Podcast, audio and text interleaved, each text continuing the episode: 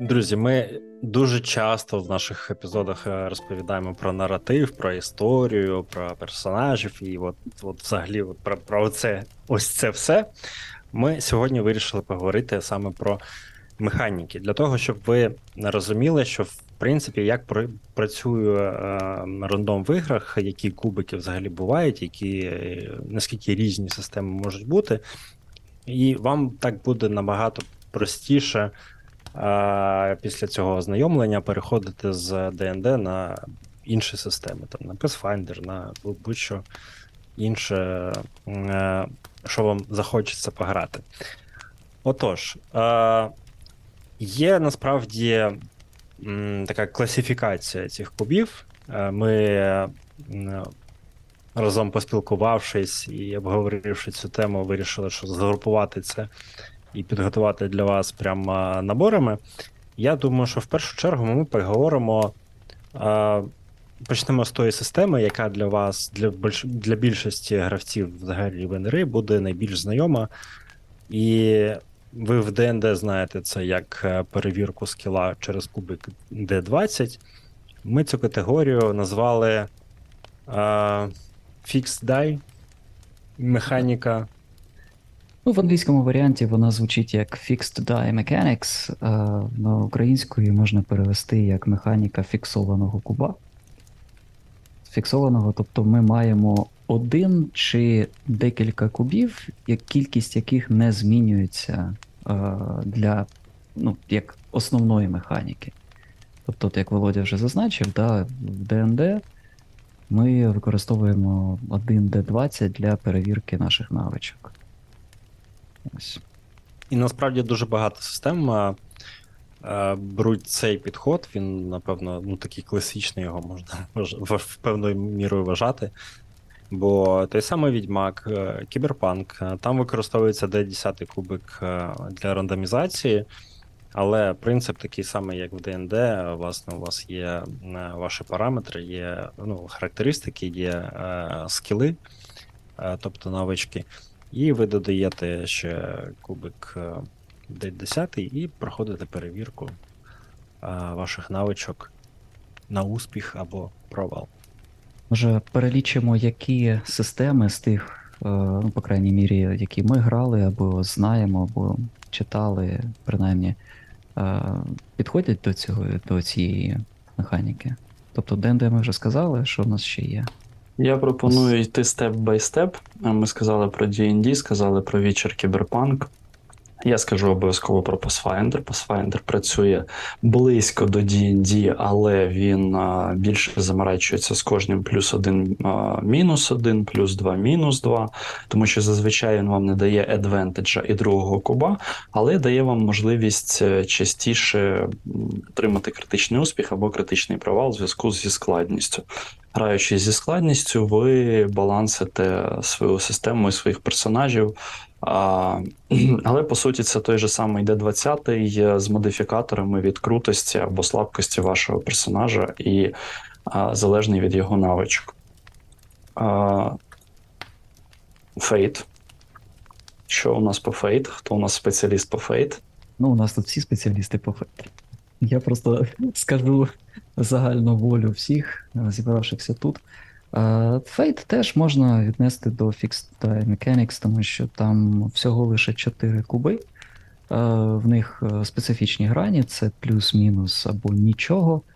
І ці куби — це і є ваша перевірка навичок, які ви теж маєте в Fate на листі вашого персонажа. У вас є певний перелік скілів з певними значеннями, і коли ви в Fate маєте перевірку, ви кидаєте ці куби. І далі, якщо у вас там плюси, ви їх, звичайно, додаєте, рахуєте. Якщо мінуси, то мінуси віднімаються від плюсів. І далі ви... А в яких ситуаціях додаються або вичитаються плюси, мінуси? Ну, тобто, все. Ну, дивись, от приклад, в тебе є чотири куби, та ти їх жбурляєш, і на цих кубах uh-huh. може випасти саме значення цих граней, це там плюс, плюс, мінус і нічого. Тобто це означає, що в тебе є там, ти, ну, там плюс-плюс, да, це типу двічка, да, один мінус є, віднімаєш, да, і в тебе загально з цього китка куб, куб, ну, кубів в тебе випадає щось один, це як одиничка просто вийшла. І потім ти додаєш до цієї одинички значення свого скіла, на який ти робив перевірку. І якщо хочеш, там додатково можна ще використати свій аспект і додати ще плюс два, або там ще певні модифікатори, які, ну, є в механіці цієї системи. І але там перевірка... Тобі, да. тобі треба подолати якусь е- складність? Так, звичайно. Як завжди, тобі потрібно долати певну складність, яку вказує майстер. Вона може бути як активна, так і пасивна. Пасивна зазвичай. Так само, як в ді енд ді. Да? Наприклад, майстер вказує тобі там, ну, difficulty level там, п'ятнадцять, да? І ти повинен пере- перекинути це своїм ді двадцять кубом. Так само, як і в Fate. Там може бути складність два, чотири, наприклад, там, три, дивлячись на, на різні е, обставини. Тобто, да, це такий фікст. Від фейти ми можемо плавно перейти до також досить наративної системи, яка трошки по-іншому працює з кубами. Це а, ціла родина, ціла група, яка називається Powered by the Apocalypse. Вона так називається, тому що був Apocalypse World, World, який заклав основу цієї всієї двіжухи, цієї всієї системи, і вона вам каже, що ви завжди кидаєте два дэ шість, додаєте певну стат, певний свій, і, а, по-моєму, там вісім дев'ять певний результат дає вам успіх, менше дає а, успіх з проблемами, ще менше провал, а вище необхідного результату, це типу супер успіх можна отримати. Ось, в залежності від вашого результату, майстер а, уже ресолвить те, що ви накидали йому. Є також дуже цікава, дуже заморочна система а, Basic Roleplay. Це система, в якій живе Chaosium. Це система, в якій живе Chaosium, і вона про десятий куб, тобто це сто-гранний куб, в якому у вас є певний відсоток володіння скілом, і коли ви цей скіл використовуєте, вам потрібно на сто-граннику викинути менше необхідного результату.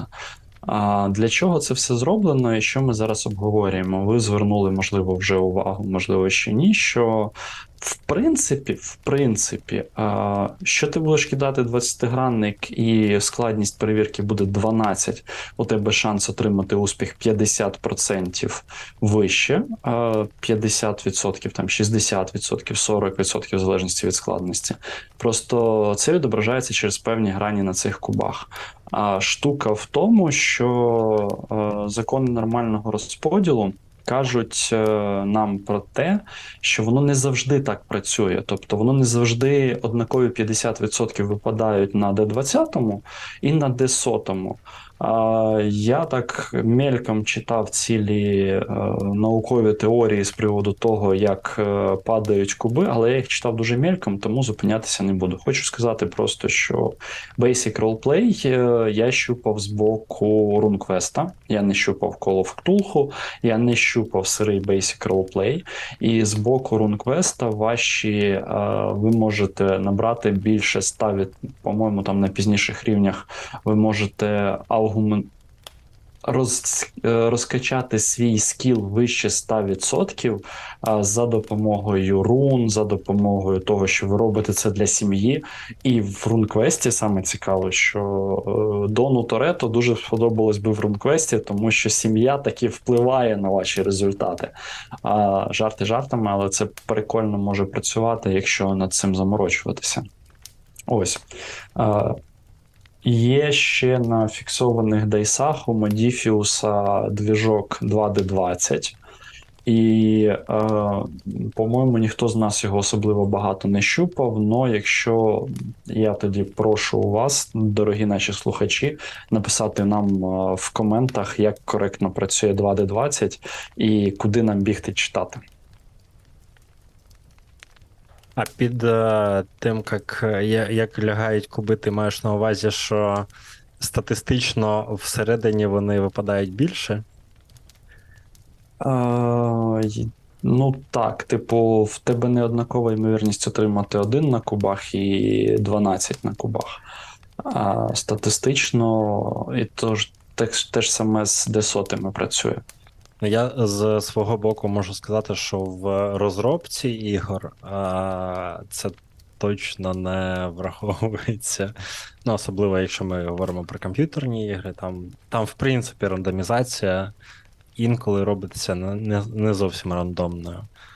І це робиться спеціально, щоб вона, вона відчувалася рандомною для гравця. Бо там є нюанс в тому, що ну, ми трошки вихиляємося, але я думаю, це, про це теж цікаво поговорити. Чи, якщо чисто по рандому йти, є вирогідність випадання е, одного і того значення кілька е, разів підряд. І гравець буде сприймати це як несправедливість, і що все, от, гра просто проти мене. І насправді в ен ер і-іграх таке теж буває, коли у гравців випадають підряд е, крит-провали. І вони дуже бісяться з цього приводу. От, тому в комп'ютерних іграх це інколи фікситься. А взагалі я б хотів ще поговорити про те, що от, насправді фіксовані дайси, а, принаймні от, з мого досвіду по Відьмаку, там є критичний успіх на де десятому, це ну, десятка, і критичний провал на одинички. І от коли у тебе вирогідність випадання крит провалу або крит успіху десять відсотків, це насправді дофіга. Це трошечки фікситься системою, бо в випадку крит провалу тобі, ну, гравцю треба перекинути де десять і визначити, що, що відбувається. Тобто там в половині випадків, в принципі, цей крит провал просто ну, знижує значення перевірки, але немає наслідків. Але в, ще в п'ятдесят відсотків відсотках може бути якась срака, мотика. От, тому виходить, що в принципі система таким чином от, е, фіксить і робить е, наслідки критичного провалу в п'ять відсотків случаїв. Тобто в ДНД це де двадцять, і там, е, в принципі, п'ять відсотків вірогідність випадіння, випадіння крит провалу, а відьмаки вони пофіксили таким чином. А якщо ви граєте в Pathfinder і качаєте файтер, то ймовірність вальнути ворогу критичний успіх атакою на рівні третьому-четвертому у вас вже порядка двадцять відсотків, наприклад. Ну, якщо ви його класно розкачали. Може трошки помилятися, але орієнтовно так воно працює. З кожним наступним рівнем ваш, ваша можливість викинути критичний успіх буде рости. І ваші крити будуть починатися на шістнадцять, на п'ятнадцять, тому що ви все життя тренувались вбивати людей. Ви вмієте це добре робити. А ми зараз про настольно-рольові ігри виключно. Я уточню. А, наприклад, Runquest з подібним працює наступним чином. У нього є степені успіху так само. А, це в залежності від відсоткового рівня володіння вами певним скілом. Це п'ять відсотків від одного. То, наприклад, у вас сто відсотків володіння скілом. У вас воно може бути навіть вище, але у вас сто відсотків володіння скілом. Від одного до п'яти результати – це критичний успіх. Від одного до двадцяти результати – це спеціальний успіх. До дев'яноста п'яти – це просто звичайний успіх. Але з дев'яноста шести і вище – це все рівно провал. І при сотні – це взагалі фамбл, це дуже поганий провал. От, і чим менше у вас скіл, тим більше у вас можливість викинути фамбл, е, тим більше у вас можливість е, провалитися, і тим менше у вас можливість спеціального і критичного успіху. Ось вони так з цим працюють. Тобто це п'ять відсотків, тільки якщо ви розкачали скіл в сто, інакше це менше буде і більше. О, можна я трошки тоді вже, якщо ми в, згадали Відьмака та Runquest і порівняли з двадцятигранником ДНДшним, хочу сказати таку штуку, що ні в Відьмаку майже ніколи ні в Runquest мені якось так не заходило, щоб е, кріт це було щось прям епічне, класичне такось. Я по Відьмаку пам'ятаю одну подію, що це був прям жесть, епік, класно. Це коли у мене випав крит, а у супротивника крит фейл, і лише тоді я там смог його ваншотнути. А в Ранквесті я у Віталіка грав скільки рази три-чотири, мабуть, ну, десь так приблизно, декілька ну, разів мало грав мало. разом. Да, да. Але от якось воно, ну, типу, дуже важко якісь такі, наче Ранквест про нормальне, епічне, там, бронзову епоху, але от на відміну від тої ж ДНДшки або фейти, от якогось кінематографічного епіку, от там досягти дуже важко на кубах. Ну, типу, просто от це, це мій досвід, це моя дуже така особиста якась оцінка, але, ну, якщо будете йти з моїм шляхом, то от просто при, прийміть це як, як даність. В Pathfinder, в ДНД, в Фейті дуже класні крити. Е, в ДНД і, і в Фейті ваші критфейли залежать від того, як майстер їх опише. Тому це може бути як дуже прикольно, так і дуже якось ніяко. Ну, ніяко. Типу, е.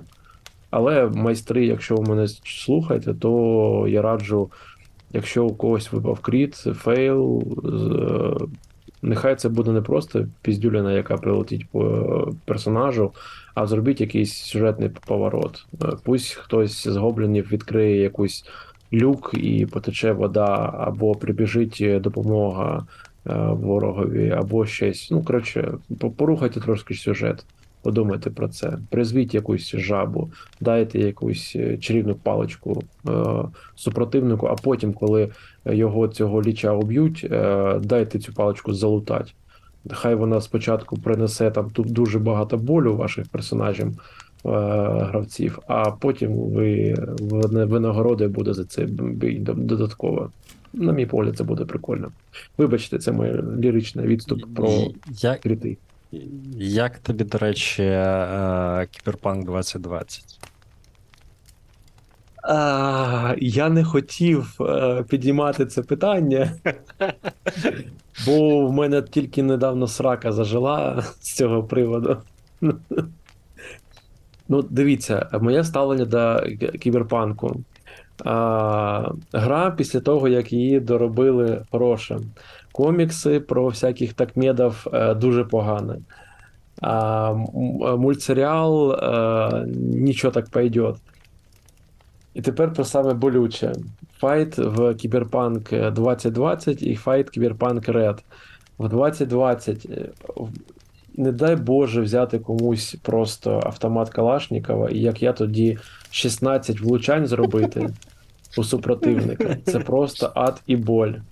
Ну, тобто, у нас динамічна перестрілка, і тут, коротше, я влучаю шістнадцять разів у чувака, ми зупиняємо тупо всю гру, люди йдуть курити, е, наливати собі каву, а ми сидимо з майстром, врахуємо, куди я попав, скільки там броні у супротивника, наскільки я там його пробив, скільки там в якої у нього ручки, ножки, в животіки осталось хітпоінтів.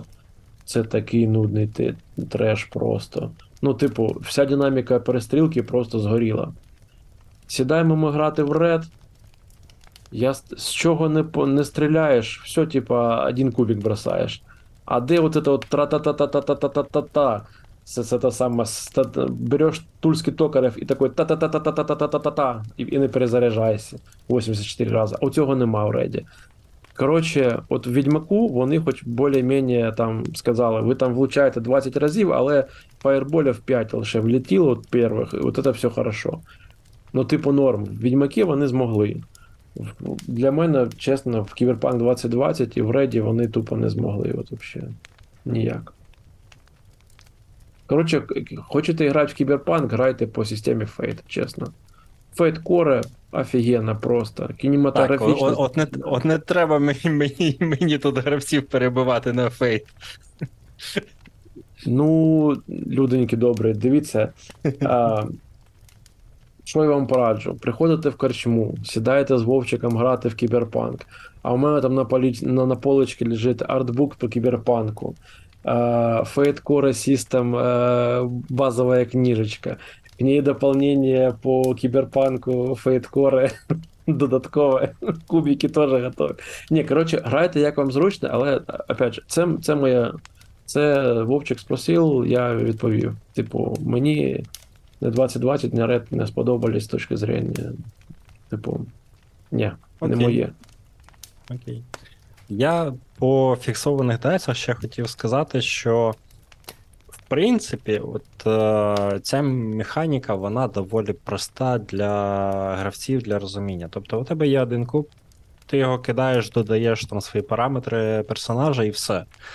Тобто вона в цьому сенсі проста для розуміння. Тобто тобі там не треба вираховувати, що там ще додати, і, ну, в плані, які куби брати. Ми трошечки переходимо до наступної категорії. От. Е, тому ця механіка, вона, ну, використовується доволі широко. В принципі, є там у неї свої плюси, свої мінуси. Знову ж таки, в залежності від того, який куб, це різна вірогідність і різний, різний крок рандомізації. Е, ну, коротше. Нічого поганого в неї нема. Ну, в сенсі, пропоную, пропоную плавно переходити до Dice Pool систем і говорити про те, що нам справді подобається, про всяких там Vaesen'ів, Мутантів і подібні штуки. Так, так, так, так, так, так. а, Мутанти, Vaesen, е, Чужий. Е, Давайте так, про Чужого, мабуть, Боря більше скаже, він його нам водив, це було класно, прикольно. А по Мутантах, Vaesen'у, дозвольте, я тоді вже скажу. Базова механіка одна і та сама. Ми збираємо пул кубів від характеристики, плюс від наших навичок. Всі наші кубики — це ді шість, чудові, різнокольорові, і це дуже важливо. Чому? Тому що, припустимо, в мутантах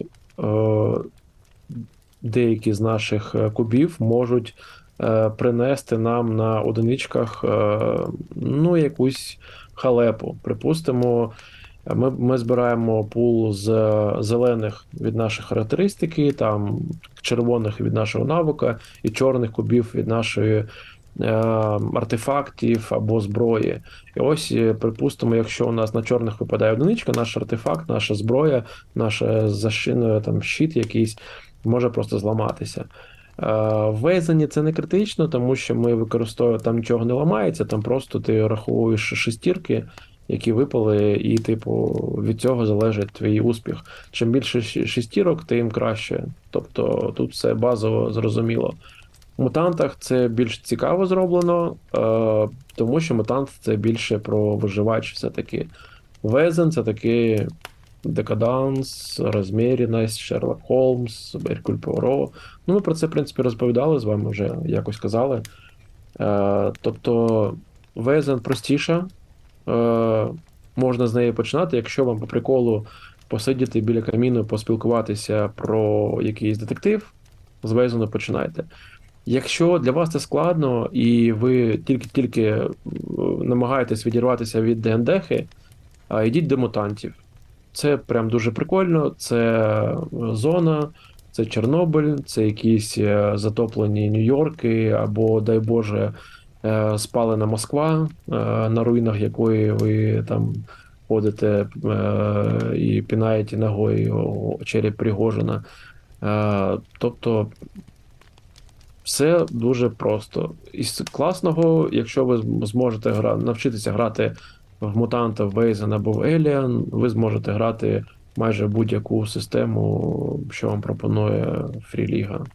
Саме так, тому що рушій один і той самий, правда, від гри до гри трошечки змінюється, трошечки додається якоїсь механіки, тому я зачеплю трохи Alien'а і, ну, Чужого, да, і скажу, що там теж та сама, це дайспул той самий. А, звичайно, як і будь-яка поважаюча себе компанія і система, вони випускають свої куби. Це ті, ті ж самі ді шість, але там на одиничках Ну, вони діляться на два типи. Це такі базові куби та куби стресу. Вони різного кольору. І а, на цих двох куб- кубах там є свої позначки на одиничці та на шестірці. А, те ж саме, все як і в, в інших іграх по грошію Year Zero. Ви берете цей dice pool, який складається з вашого скілу, да, з стільки кубів, скільки є значення в вашому скілі та в доречному до нього атрибуті, кидаєте його. Якщо є у вас стрес, ви додаєте ще набір кубів кількістю, що дорівнює цьому стресу, і ви оце кидаєте все на стіл.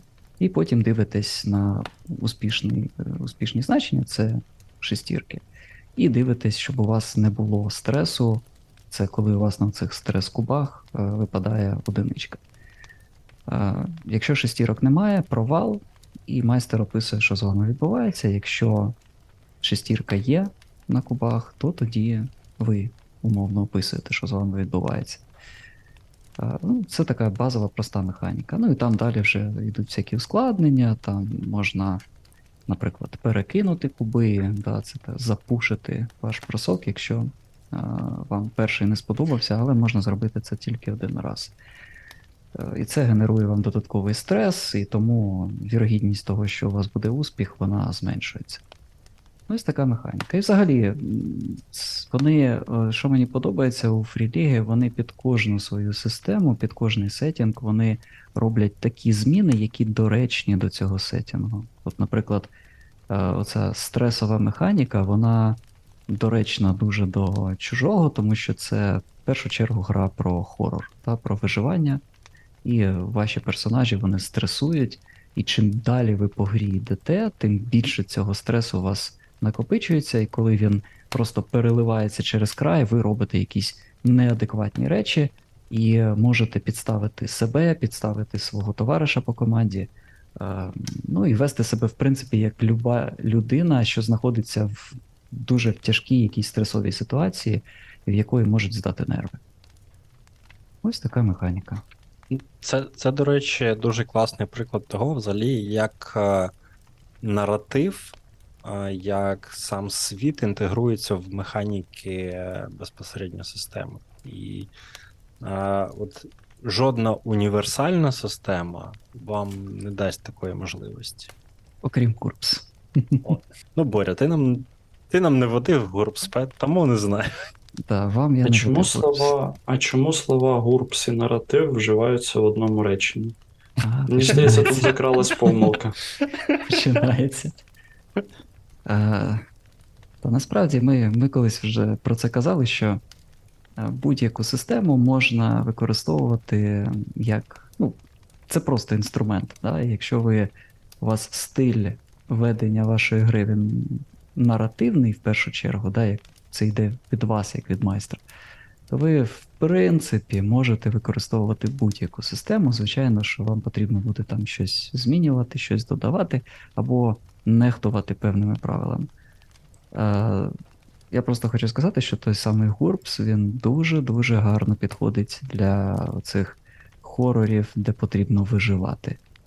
Той самий, якщо грати по всесвіту чужого, або по всесвіту якогось там зомбі-апокаліпсису, де вам потрібно рахувати патрони, де вам, ну, ви там з тремтячими руками, з револьвером, де там залишився один набой, ви намагаєтесь поцілити в голову якомусь там зомбі, або навпаки поцілити в якусь заправку, щоб вона підірвалася разом там з толпою цих зомбі. Це може бути дуже напружений момент, тому що там, ну, там багато математики, багато механіки такої, що там рахувати потрібно різні речі, але це додає такий е, шарм свій в певну гру.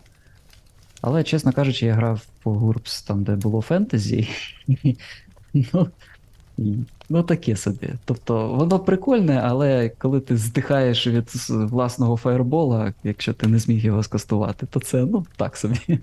Такий собі шарм, коротше. Так, такий собі шарм. Тобто, якщо ви розумієте, що ваші персонажі можуть померти, е, і це, ну, або постраждати якось сильно. Да? І вони, і ваші гравці, і ви взагалі прагнете цього, якраз саме цього, то беріть гурпс, це крута річ, насправді. Її дуже всі недооцінюють, цькують. Типу, якщо ви бажаєте до страждань всього остального, я, я, я так розумію, що ви живете не в Україні під час повномасштабного, типу, ніч, нічні оці взльоти мігав, добро пожалувати. Коротше, для, для, свого, для, свого, для своїх задач гурпс може бути класною. Просто у гурпси проблема в якийсь період була з ком'юніті.